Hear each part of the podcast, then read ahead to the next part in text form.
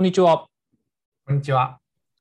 外食ここだけ談義です。このポッドキャストでは外食業界に従事した2人、私、秀樹とひろしさんがここだけしか聞けない外食の裏側、最新情報はもちろん、ニュースでは書かれていない本当のところを語り合う番組です。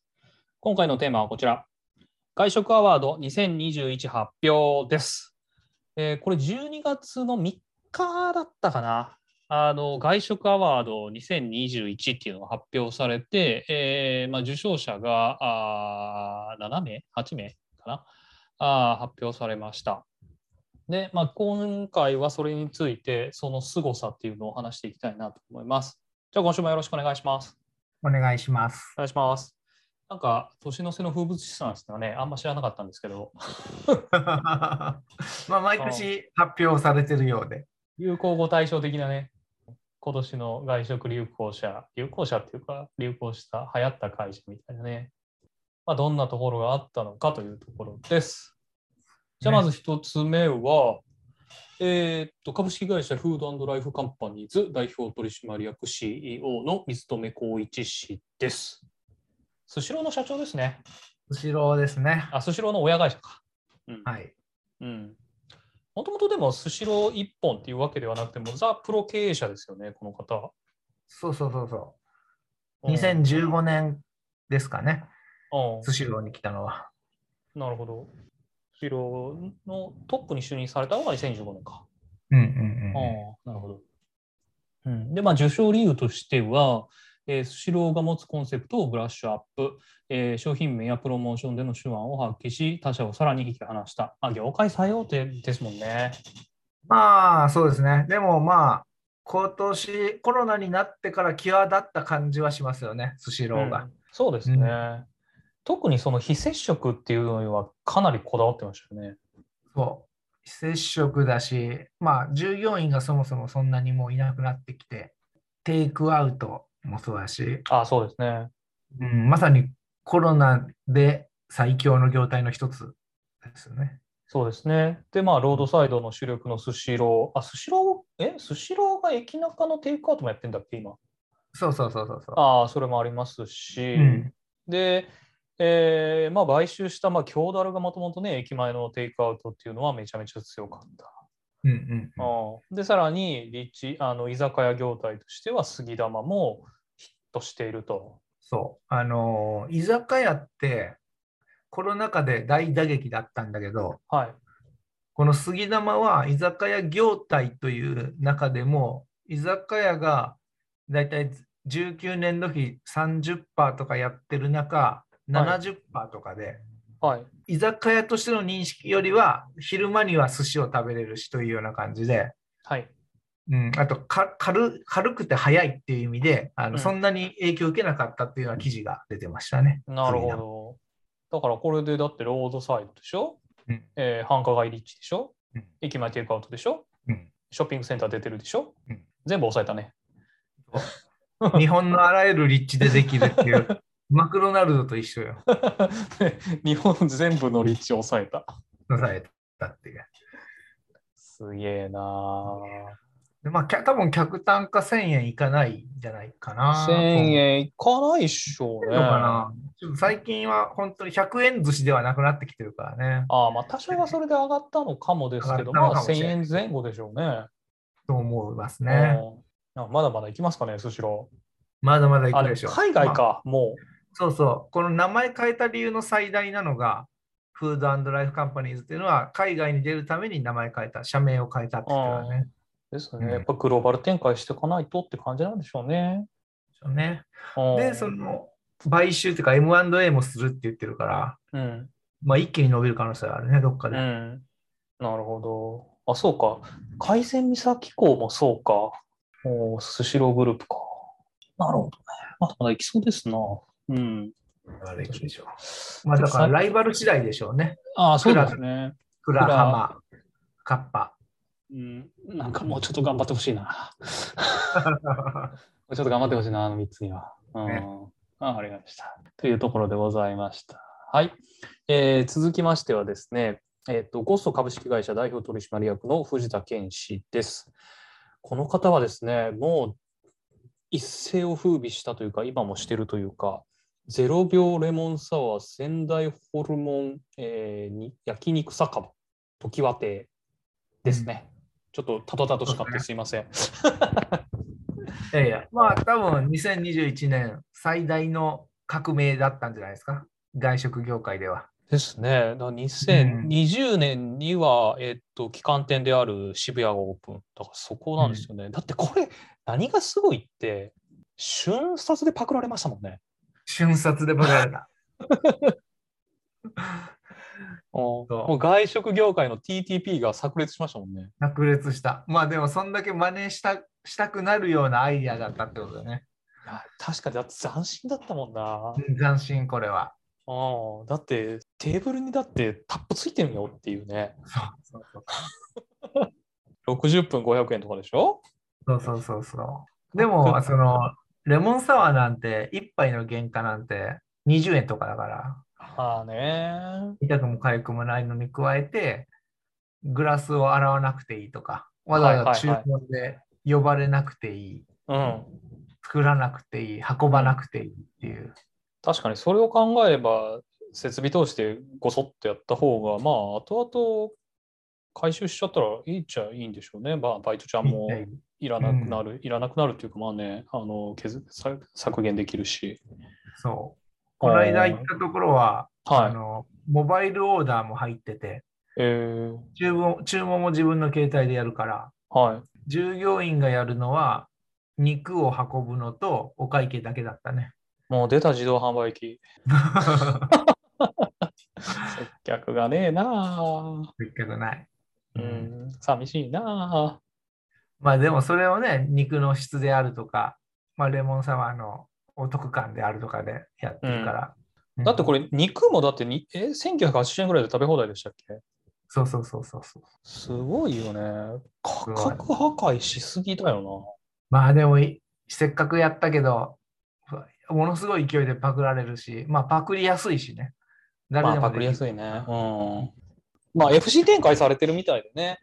かなり、もう4、えっ、と、2021年11月に、えー近鉄奈良でお店オープンされて、これで45店舗になったっていうこと書いてるので、まあ、軽く100、200ぐらいはサクッといくんじゃないですかね。まあ、FC で、うん、そうね、行くだ行くかもね。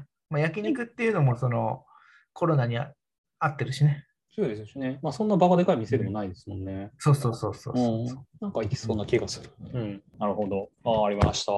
はい。では次ですね、えー株式会社ドラえもん代表取締役社長、赤塚元気氏です。ドラえもん、昔よく行きましたね。あ渋谷の渋谷のね。道玄坂の上か。うん。ね、おしゃいれやな。だからあそこがなくなってから、あもう終わったかなと思ったけど、え頑張ってたっていうことだね。えね。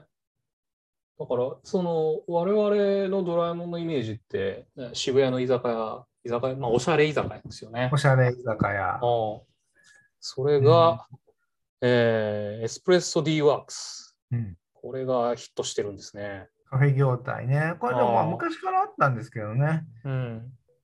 流行って、さらに食パンの専門店、ワンハンドレッドベーカリーワンハワンハウンダー、あワンハンドレッドベーカリー。うん、ワンハンドレッドベーカリーがヒットしてると。そして、ちょっとこれも行ったことないんですけど、居酒屋と二毛作店としてスタートしたハンバーグ専門店、君のハンバーグを食べたいがヒット。らしいです。ハンバーグヒットしてますね。なるほど。まあまあ多分そのカフェにしろ、食パン専門店にしろ、ハンバーグにしろ、まあ、世の中に溢れてるはずなのに、この赤塚さんがやるとうまくいくと。やっぱおしゃれなんだよね、店おしゃが。れが一つありますね。うんうん空間、やっぱりその、空間がやっぱりすごい好き。女子料受理けもすなるん。かしっかりしてるしね。うんうんうん。いいよな。こんなおしゃれな、おしゃれなレストラン行きたかったな。確 うんかに。うん僕ら行ったところ、おしゃれじゃなかったもんね。あれではなかった。まあだから従業員のね、モチベーションみたいなのをすごく大切にしてるみたいなのは、あのドドラえもんがは流行った時は、なんかすごくそういうやり方がよくいいみたいなので、もてはやされてたね。な赤る塚さほんど。いいですね。また行ってみようかな。このひき肉ハンバーグを食べたいとか、まあ、もうそもそも僕もドラえもんの居酒屋好きだし、うんまたちょっと機会があったら行ってみたいなと思ってます。はい。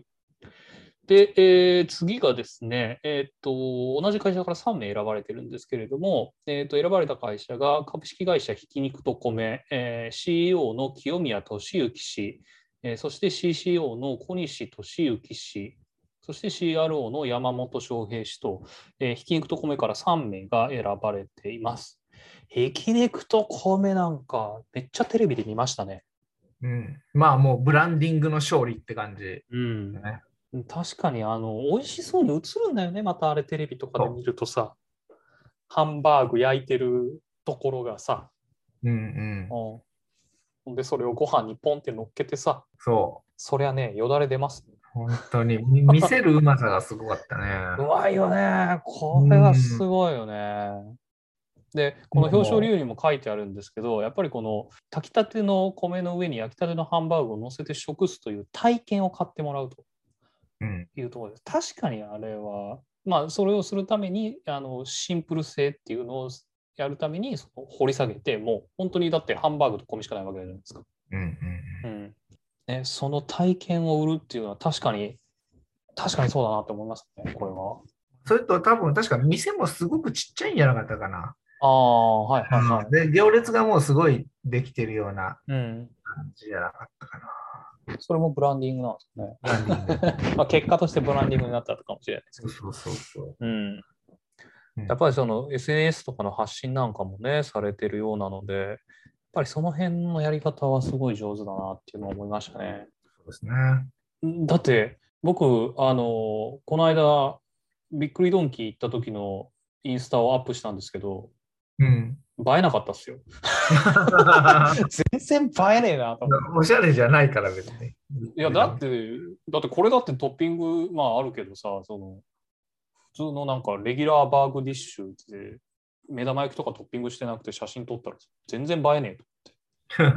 茶色、茶色一色みたいそうです。な。そう。あのーなんやろな、シンプルっていうところなんだろうな、本当に。うん。一見家で出てきそうなハンバーグだけど、本物を使ってるみたいな。うん。うん。まあ、こだわり抜いて作られてますもんね。なるほど。これはまあ確かに本当にブランディング、そしてテレビ等々でよく見たなというところでございました。はい、えー以上が外食部門だったんですけれども、えー、とあと中間流通外食支援事業者という部門もありまして、えーそこで選出されたのが三電リテールシステム株式会社のおー専務執行役員コールドチェーン事業部長の野口克美氏が選出されています。これどういうものを扱ってるかっていうと、えっと、冷凍自動販売機ドヒエモンというのを、えー扱われてます。あのよくあの飲食店の隣に置いてある冷凍の自動販売機ですね。ラーメンとか餃子とかあるじゃないですか。あれですね。あれがだってリンガーハットは全国の店舗に設置されてますよ。なるほど。冷凍長崎ちゃんぽんを販売していると。そうそうそう。だからそれを、だからかあの店舗入らずにお金チャリンチャリンって入れて、なるほど。ボタンピッて押したらカッチコチのちゃんぽんが出てくなるほど。る。うんまあ、うん24時間稼働して人件費がかからないと。うん、いいじゃん。う金ん金麗の冷凍ラーメンが出てくるんでしょだかそうそうら、そううんちょっと違うか。金麗ではないけど。金冷じゃないけど、まあ、あのああ冷凍うどんとか冷凍餃子とかも使えるんでしょあう、るね。かあるかある。うんうんうんいいじゃん、これっていうね。うだんからこれだって、ちょっとテレビでやってまして、ちょっとドヒエモンかどうか忘れましたけど、これ 1, 1ヶ月の売り上げが50万とか100万とかいくみたいですよ、これ。ああそりゃ美味しいよね。うまあ、どんくらん。ういんリース料かかったり、電気代かかるのかちょっとわかんないけど、うん。うん、無人でいけるっていうのはいいと思うね。 100万なんてさ、だって、ちっちゃい、本当に個人でやってるような居酒屋さんより売れるよっていう話でしょ、だって。そうまあ、何 何を売ってるかにもよるんだろうけど。うんうんすげえよ、そんな。自動まあ、販売点機。々向きよね。うんチェーン店向きではある。だから、うん、だからどここの商品を開発するのは難しいと思いますね。そうそう。だから逆にリンガーハットとか、多分餃子の王将の餃子とかもいけるんだろうけど、うん。うん、名前がある、知名度があるところほどこれやった方がいいっていう感じね。うん、だから冷凍食、まあこれにおそらく多分、えっ、と、入るサイズだったりとか、重さだったりとか、多分いろいろ制限はあると思うので、だからそれ用に、このドヒエモンならドヒエモンに入る冷凍商品を開発しないといけないわけじゃないですか。うん、そうねう、んサイズ感がね。そうそう、それがまあ、あの、どうなんだろうな、個人でやってる方が簡単なのかな。組織だってやる方が簡単なのかな。個人の店の冷凍食品なんてもう得体が知れなすぎ て。買わないと思うよ。あまあそうなんかな。うんうんまあ何を冷凍するかによって違ってくるしね、そうそう、何を冷凍するかによるから。うんまあでも、世の中に増えていく可能性はあるね、これは。うんだって、あの、餃子の無人販売機とか、無人販売所みたいなのもあるじゃん。そう、今最近めっちゃ増えてきてるからね。ねそう。あれもだって冷蔵庫置いてるだけじゃん。そうそうそうそう。うんい田や舎なんかやっぱの。もう、人件費なんですよ、やっぱり。うん、人件費がかからなくて売り上げが立つっていうものをみんなそこに向かっていってるからね。ああまあね。もうそれしかないよね。